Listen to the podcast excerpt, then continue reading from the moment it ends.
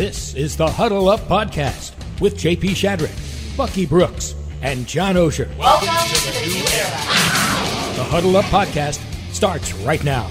Welcome into another Huddle Up Podcast. JP Shadrick, Bucky Brooks, John Oehser back with us this week, and plenty to get to. Free agency is just a few hours away but I feel like it's already been done. The negotiation window is open. We'll get to all the reported names and there are many reported to be affiliated with the Jaguars moving ahead. Tuesday was an interesting day. Jaguars fans freaking out early, but they seem to cool off in the afternoon. We'll get the mindset there. We'll go through some of the players that have agreed to terms, of course, a few big names around the NFL, and some social media questions. It was hot and heavy on Twitter this week. Remember to subscribe to the official Jaguars Podcast Network. It's on Apple, iTunes, Spotify, or wherever else you get your pods. And give us that five star rating. John Oehser, Bucky Brooks. Uh, Bucky, I mean, John, you've been busy, certainly. I know that on the Jaguars side of things, getting ready for when things can actually be reported by the Jaguars. But Bucky, you're all over the place with the free agency frenzy. No, it's a lot. It's a lot going on. I, it, it, it's, it's, bananas watching all of the activity. Uh, I think the NFL has done a great job of making uh, the league relevant 12 months out the year. Every month, there's some kind of seminal moment where you have to pay attention. Free agency frenzy has become like a a thing where you have to see all these things, these deals that are reported but not official, and so we're trying to figure out who's who and what's what. But it's exciting. And then with the Jaguars, just a flurry of activity over the last couple days, we will see a brand new squad when they take the field. Yeah, John, this time of year is is quite interesting because it's you know it's players that aren't going back to their original team for one reason or another, but there's big money flying out the door, John. Well, it's huge money, and it, I would I think we all talked about this last week that by this time this week we would have a good idea of what their approach and their philosophy was going to be in the build. And I understand that fans panicked when there was no, you know, they didn't sign Unitas, Star, Lombardi, the whole no. bunch at 1201 yesterday. So everybody's panicking and, and I understand that. But now that you're sort of seeing the big picture of what they're doing, we'll go through some of the names later, but they clearly thought they needed a couple of starters in the secondary. They thought they needed to beef up the defensive line lo and behold, guess what, JP? They wound up doing that after that first, you know, I'm going to say after the first wave. The first wave is a couple of days of this. They did it after the first hour. So they're okay. And I think you're seeing clearly with the, what is it? I think 12 guys at the time of this talk. They knew they had to get some positions filled where they didn't want a repeat of 2013. And JP, you know what I'm talking about. 2013, when the last regime came in here, they cut to the core and said, we're going to build with rookies and let them develop. Looking back, that mm-hmm. didn't work. It, yeah. it, it was too much too soon for a lot of guys. And because of rookies, they couldn't function a lot of times. Well, this regime clearly says, you know what? We need some help compared to last year, but we need to have some 27 or 28 year old guys where in 2013 they were 22 year old guys. That's a big difference in the NFL they're trying to make sure they're not overmanned and outmatched next year, JP. Yeah, no, no more of this youngest team in the NFL stuff with some of the names that are reported. We'll get to those coming up, Bucky. Those days seem did, like they're over. They don't have a lot of draft Bucky picks. Or not? Did they Which... sign Bucky, JP? not yet. Not yet. I'm, I keep NFL. looking. I keep looking at the phone, waiting for the 904 number to come up, but it hasn't popped up yet. Maybe they're waiting. Maybe they're waiting for it to be official. So got to uh, rebuild that secondary. Yeah, like it's it's funny though. Like it, that's a great point and observation, uh, John, about the team getting older because one of the things that you always worry about when you have a college coach are they going to have a lot of real young players and maybe too young because that's their their comfort zone, that's their sweet spot. But because they've actually inherited a roster that already had a lot of youth, they wanted to add some experience and some expertise. And they certainly have done that with the names that they brought in. I am still curious. I can't wait to see what this looks like when they get on the field together because right now it's kind of like a hodgepodge of a bunch of different players with different talents. Now you want to see how are they going to fit them in into whatever scheme the Jacks play on both sides of the ball. So let's uh, go now on the Huddle Up podcast to some of the names that have been reported and reportedly linked to the Jacksonville Jaguars over the last couple of days. And let's start off with the biggest of them all. Now, note we are recording this Tuesday afternoon at 5:30. Maybe there's a bigger name after this before it airs at 8 a.m. But Shaquill Griffin, cornerback from Seattle, a three-year deal reportedly up to 44 and a half million. 29 million guaranteed. He has six career interceptions, three of those last season. And Bucky, he's he was the top corner available. Yeah, no, it's it's funny because there's you always wonder how these corners going to play, leaving one scheme going to another. But what I would say about Shaquill Griffin, long, he's athletic. You talked about six career interceptions. Part of that is because they play so much man to man on the outside. His back is always to the quarterback, so he didn't get a chance to get a lot of those easy interceptions off tips and overthrows. Uh, tough tackler on the perimeter, has the ability to play press, not necessarily an off corner. When we think about how this scheme and how they typically will play, I would expect them to be nose to nose in the face of the receivers a ton. But I think the comfort comes in. You now have an experienced player who may be able to handle the duties of the number one role so now CJ Henderson can kind of come along and figure it out as he's getting comfortable with the league. And then maybe he, he eventually will take it over. But right now, I think Shaquill Griffin comes over. He's the number one. And then CJ Henderson will go to the other side and maybe match up with whoever's on that side. It strikes me they just got good at corner. I mean, CJ's not bad. You just don't know what he is. But they went from being really questionable at corner to uh, potentially really good. Yeah, no, I mean, I think so. I think I think it is one where you upgrade it because not only CJ and um, Griffin, but it's bringing the other guys back. We talked last year during the regular season about Sidney Jones being someone that was of interest because he was a second round pick for the Philadelphia Eagles. Had the Achilles, never really came back. Comes down to Jacksonville, plays in a handful of games, and held up pretty well in those things. So now, as you beef it out and think about your nickel and your dime packages, where you have five and six defenders on the field well, now it looks like you have four athletic corners that can man those roles. You go and get another safety, and those things you feel better about your defense in the back end. Let's stay on the secondary. Rayshawn Jenkins added 6'1, 220 pounder, a fourth round pick in 2017 out of Miami by the Chargers. A regular starter the last two years for the Chargers and five career picks, Bucky, over the last two seasons, those interceptions. Yeah, he got bumped into the starting lineup when they had injuries to Derwin James. So that gave him an opportunity to get on the field. He spent the first two years really uh, dominating as a special teams player, very active, cover teams, can do all those things. As safety, I would say he's solid. I wouldn't say that he's exceptional in any area. I think what you do is you have someone that you can put in a spot as a placeholder. And if he starts, great. But if you find better, then it doesn't prevent you from signing him. And so we'll see. There's so many names and there's so many critical positions to the the backups that you just need to make sure you keep stock, stockpiling talent. We just continue to need more talent.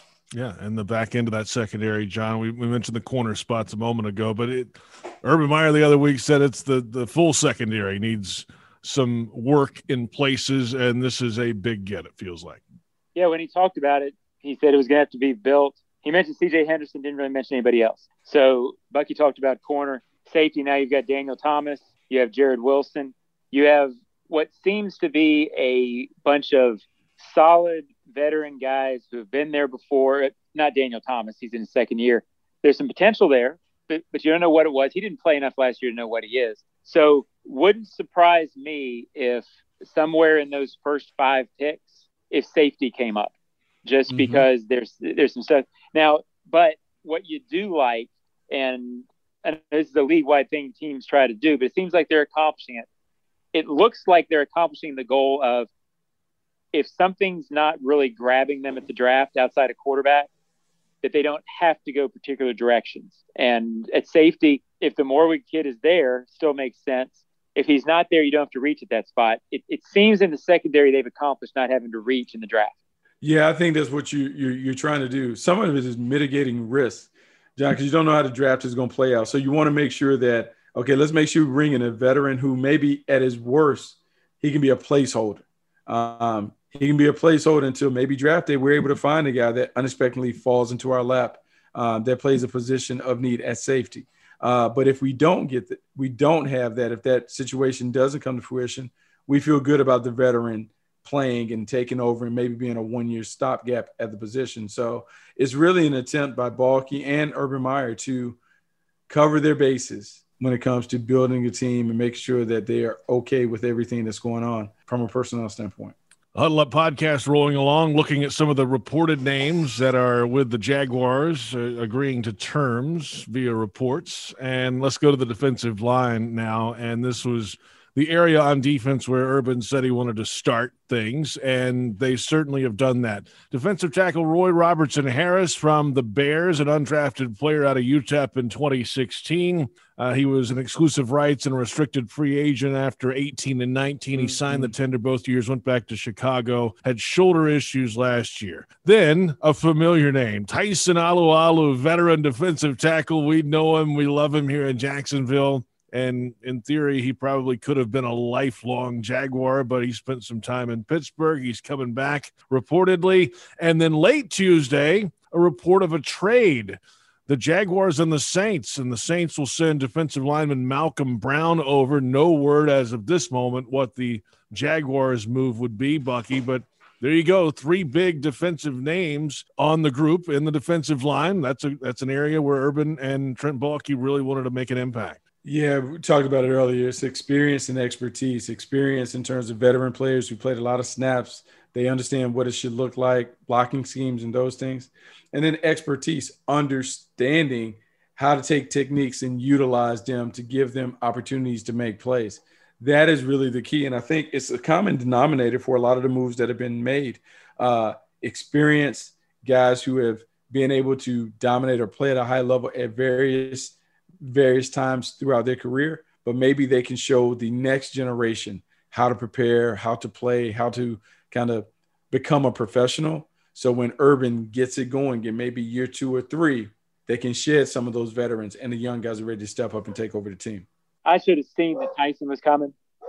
He makes perfect sense in the sense he's played for Cullen. Cullen loved him.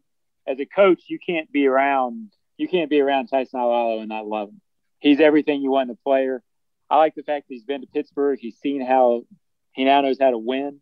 He's always known how to prepare. He's the consummate professional. I got to admit, I, I, don't know, I don't know enough about Malcolm Brown to speak intelligently, but what they had to do, if they're going to a three-four, which it more and more feels like they are, I think we all kind of see that.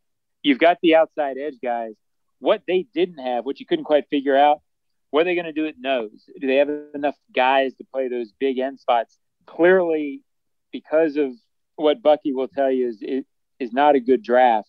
Didn't seem like there's any sort of quick impact there in the draft. They want to have the bodies. They want to be able to rotate on the interior. When I say interior, I mean big end, defensive tackle. They're doing that in free agency.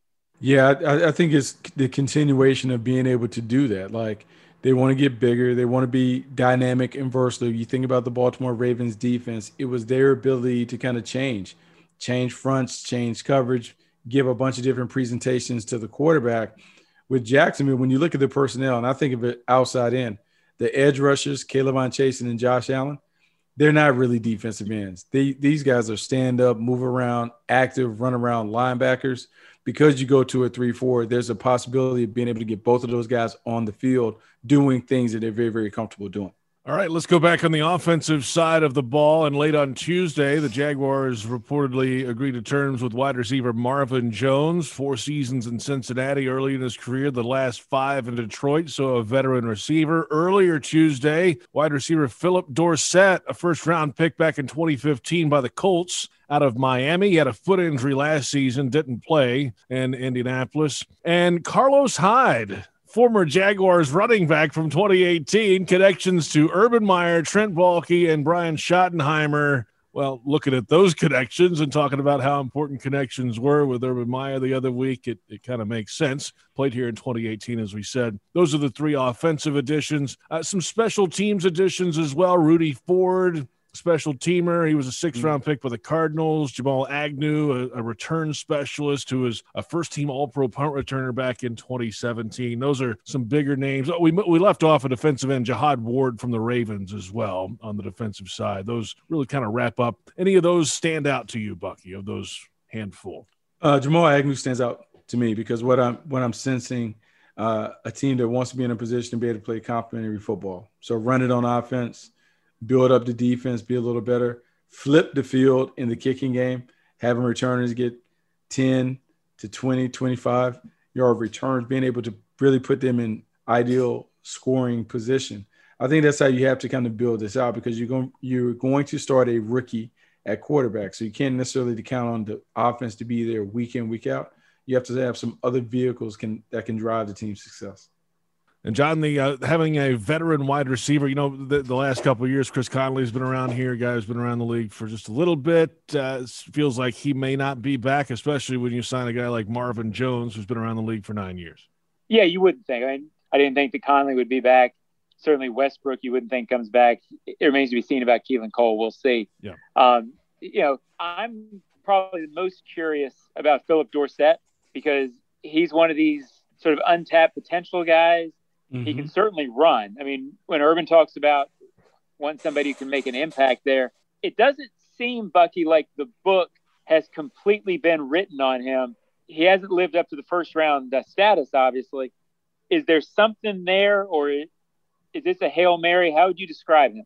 You know, it's it's tough, right? Because what you want to do is, is, is when you make these moves and you're trying to trying to figure it out like former first rounders, you always want to kick the tires on them because there's a level of talent that someone, many teams in the league saw. So maybe a change of environment, a change of scheme, a change of coaches can unlock that potential.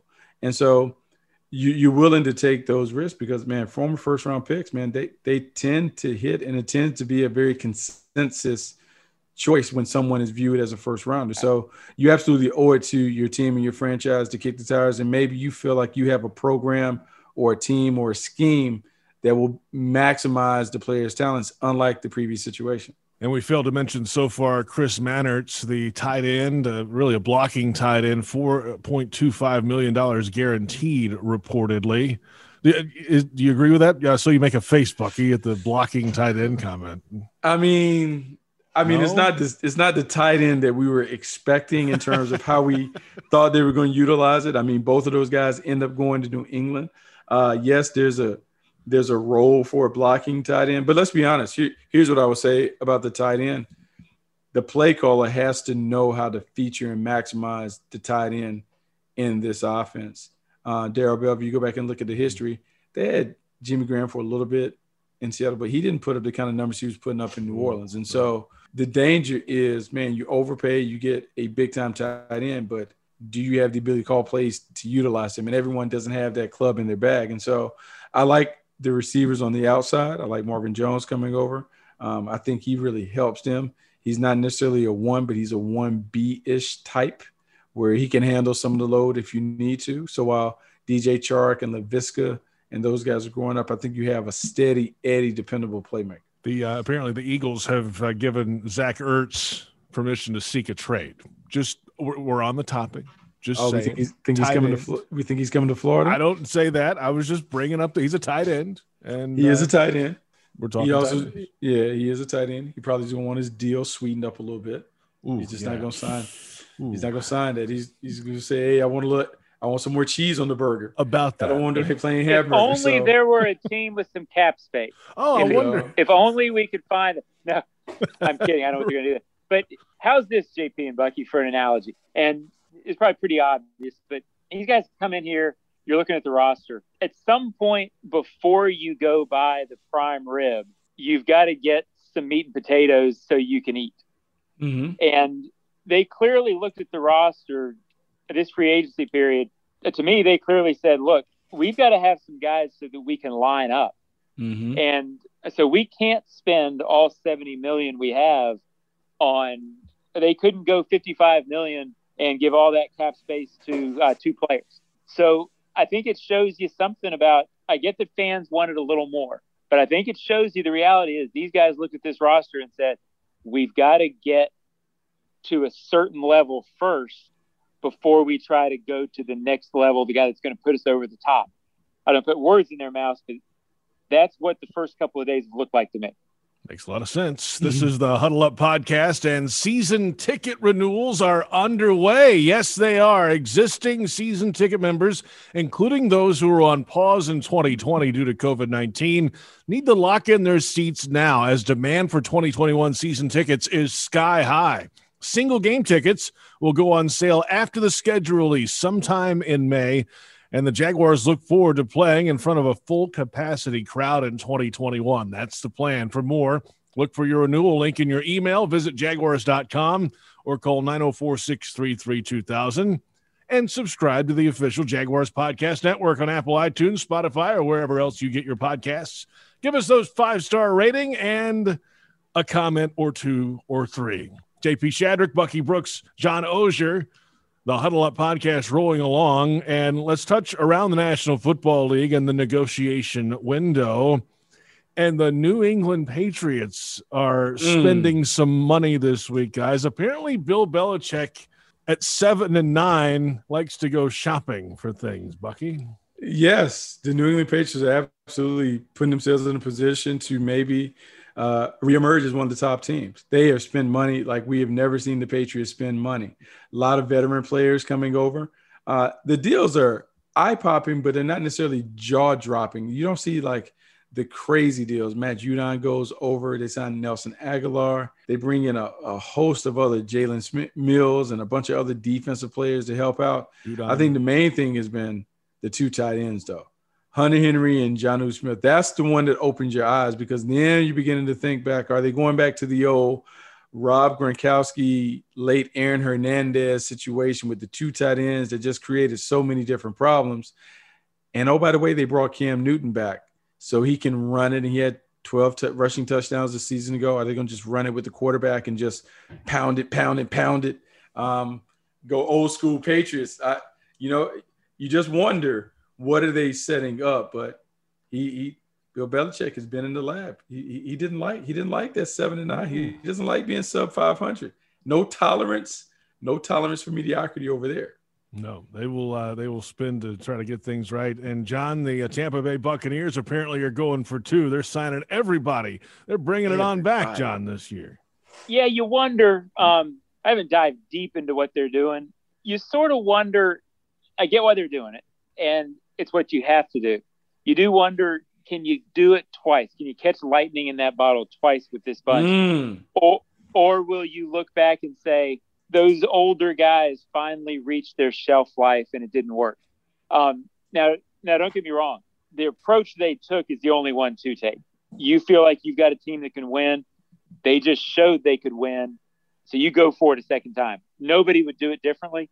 You just sort of wonder sometimes when you go for it a, second time and it doesn't work out, you're judged more harshly. I, you know, mm. that's just that's kind of me throwing it out there. Mm. But Man. you've got to do what they did. You've got after the end, they have the scary thing about the Bucks.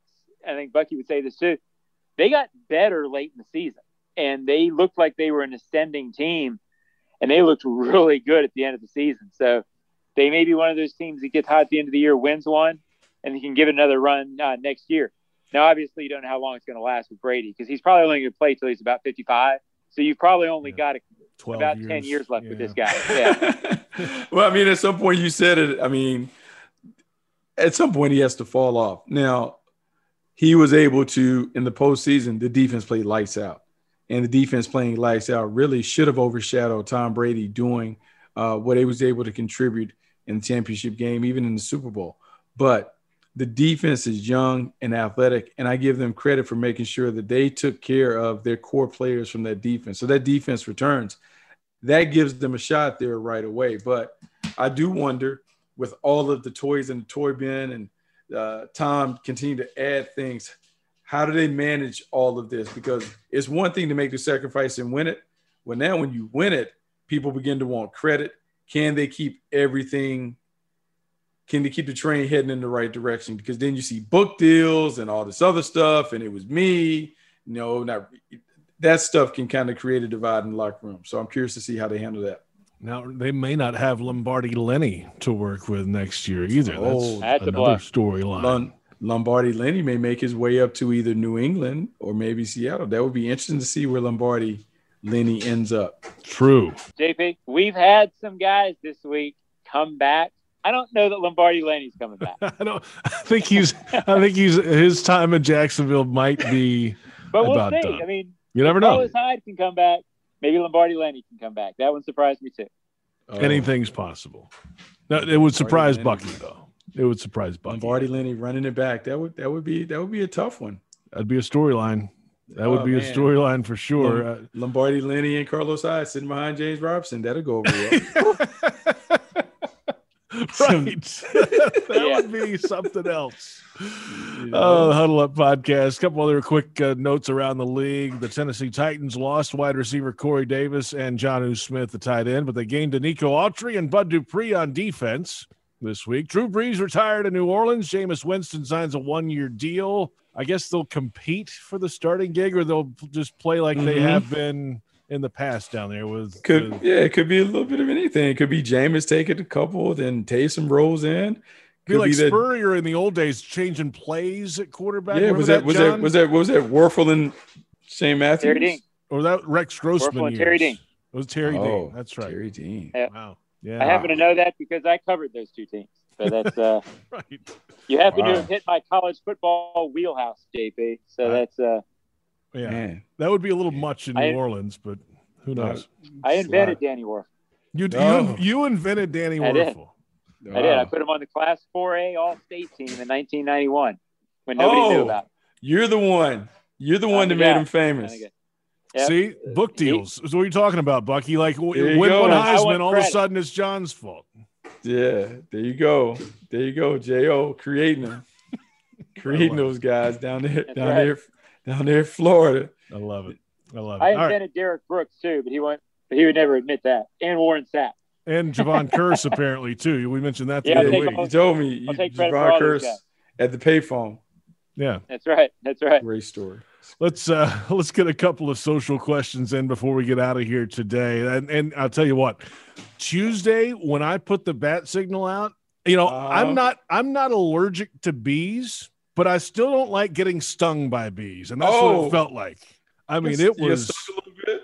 it was it was vicious there for a little while, and then the Griffin deal apparently was reported, and every everything kind of toned down after that. So we've got a mix here today. Uh, this is from Waco Garina. What's there left in the tight end market? I'm worried about the room that Urban said we need to reshape, and we missed on both Henry and Smith. We can't rely on draft tight ends, and Oliver can't stay healthy. Thoughts? And I, I think we we touched on this, Bucky. You, you know, the past looking at the offensive coordinator and quarter or the the passing game coordinator as well. Their history with tight ends is not as robust, let's say, as some No. others. No, it hasn't. It hasn't been great, and it, it just makes it hard to say that oh, we're going to invest in the tight end because I think it's a unique position. You have to have a plan to create opportunities for the tight end to get open. That, that club hasn't been in the bag. It hasn't been in the bag for Be- Bevell nor Schottenheimer really, and I think it, I think it's tough. And so if you're not going to utilize those guys, I would hate to see a tight end wasted. And it's unfortunate because the middle of the field is always wide open. It's the easiest throw for the young quarterback. I wonder because right now it looks like this offense is going to be, even though Urban talks about running and physicality and toughness, it still seems like all the weapons are the little guys on the perimeter. Hmm. I don't know. Did Trevor use tight ends? Free agency is not over yet. Uh, he, he he did not he did not use tight end much. He threw to a he bunch of did. He had bunch of wide fast receivers, a bunch of bunch of bunch of little fast guys out there running around RPOs. but I mean, right. it's I mean, it's cute. You seen the division though, right? Guys that knock you off. The Colts and the Tennessee Titans, they play rock'em sock'em robot football. So we can go out there. I just don't want us to go out there being too finesse. I don't think Coach Meyer will tolerate finesse. I just don't want us to be a little finesse team. Tight end coach from Penn State. Tight end from Penn State, late in the Oh, first round, early in the okay, second. Freiermuth. Okay. You know, I'm I'm just saying, Bucky. I'm just You saying. feel like you feel like he's in the office every day, like, hey, coach, I know we need a tight end. I I've seen one. It strikes you that, as we talked about, they're not going to get Pitts, but as we talked about yesterday, Buck, that second tier tight end, second tier, I don't know if Mhm. there'll be tiers, but that's what it sort of feels like the direction they go. And JP, your boy Josh Oliver, don't sleep on him. Right. He just hasn't been healthy. he hasn't been That's right. healthy enough yet. That's We'll the see. issue with him. Uh, our next question from at No Toes Down. How is a backup defensive tackle who had seven tackles last season and a return specialist in a league with less return opportunities than ever, each receiving $7 million? Not a bad question. I mean, actually. you, got to you got to dig deep, and you got to figure out how much is real and how much is kind of that that monopoly money that's out there. You got, I mean, you have to dig down. But hey, the cap is flat for some, but the TV deal is coming, Mm. and so you have to pay with minimum salaries and all this other stuff, depending on how you view them and view their impact. You do it. You want to win. You want to win the negotiation too, because maybe there's another team that's out there. So maybe it jacks it up a little bit. You got to make sure you secure the guy. value, right, John? Trent certainly gave us plenty of hints that this was going to be the approach when he spoke at his availabilities. Meaning, he talked about value, value, value, and he said we're going to spend to the cap over a three-year period. So, Mm.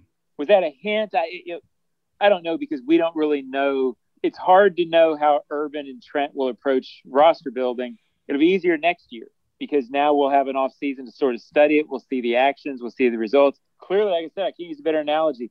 They clearly looked at this roster and said, we've got to spend some money getting back to a certain level Mhm. where we can compete. I don't think they wanted to be in a situation. The analogy I always use, JP, is Ace Sanders. Ace Sanders was a fourth round receiver in 2013 who caught 53 passes. Well, he was never going to be a big time NFL receiver. He had to play really quickly. Ace Sanders had a lot of stats, but you didn't want Ace Sanders starting as a rookie. When you were starting Ace Right. Sanders as a rookie, you were in trouble at that spot. And I, I loved Ace. Don't get me wrong, I love him great. But that's not what you were looking for. They clearly, this bunch, did not want to be throwing unready rookies Mhm. into the fire early Uh, for people who wanted Trevor Lawrence. And, you know, I think there's a pretty good chance he'll be the quarterback here next year, Bucky. What you didn't want, I don't think they wanted, was a lot of rookies, only rookies around Trevor, this young, inexperienced team, and not give him a chance to develop as a rookie. So they're bringing in some veterans trying to make sure that it's not just Trevor and a bunch of kids. So it, it feels like that's their approach is giving this once in a lifetime player a chance to have something to, to work with where it's not a college team out. So that's that's kind of what it feels like. So if you want Trevor, maybe this is the price to pay to get him. How Yeah, about that? I think, yeah, I think there's something to that. I think if you go back and you look at Josh Allen's success once Stefon Diggs came over, the older receiver that's dependable and trustworthy, he's always going to be at the spot that the coaches are telling the quarterback where he should be. And so that that makes a lot of sense. When you bring in young guys, you have a young quarterback, young pass catchers. Can you get them on the same page? That's why typically when you see the young quarterback take a dramatic leap, is because he's surrounded by veteran guys that he can trust. Justin Herbert being able to be an offensive rookie of the year. Well, you have Keenan Allen and Mike Williams, guys who played a little while in the league, so you can you can make it happen. And I think it is something that we'll have to monitor. The other thing we'll monitor, and this will be a conversation for next year, how many of these guys that are coming in as stopgaps remain with the team longer than a year or so. So it'll be interesting when the the language comes out on all of these deals.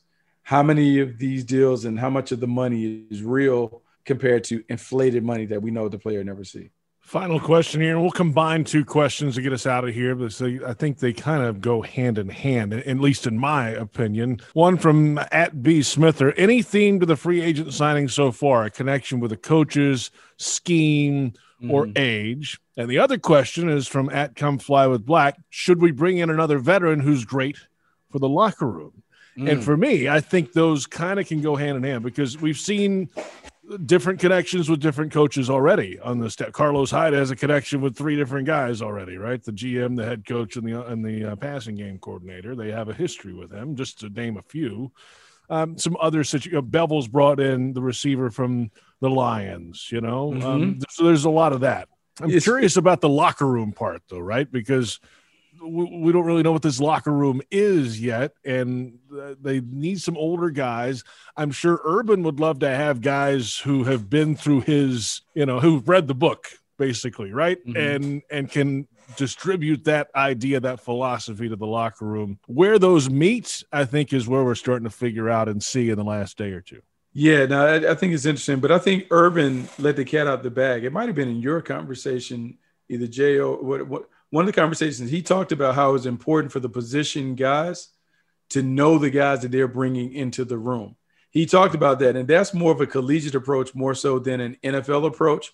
But when you listen to that and then you look at how free agency played out, it played out just like that. A lot of position coaching coaches grabbing guys that they know, grabbing guys that they believe fit into the fabric and the new culture that's going to exist down in Jacksonville. That happens. Now, the trick will be when you bring these older players in, if you want them to lead the younger guys, they better be able to play. Because it's one thing to hear the old head up there lecturing and talking and preaching, but if he can't play, then it, it falls on deaf ears. And so these guys that come in very early in minicamp or OTAs, you need to be able to see their talent flash so they can get the respect of the, the young guys.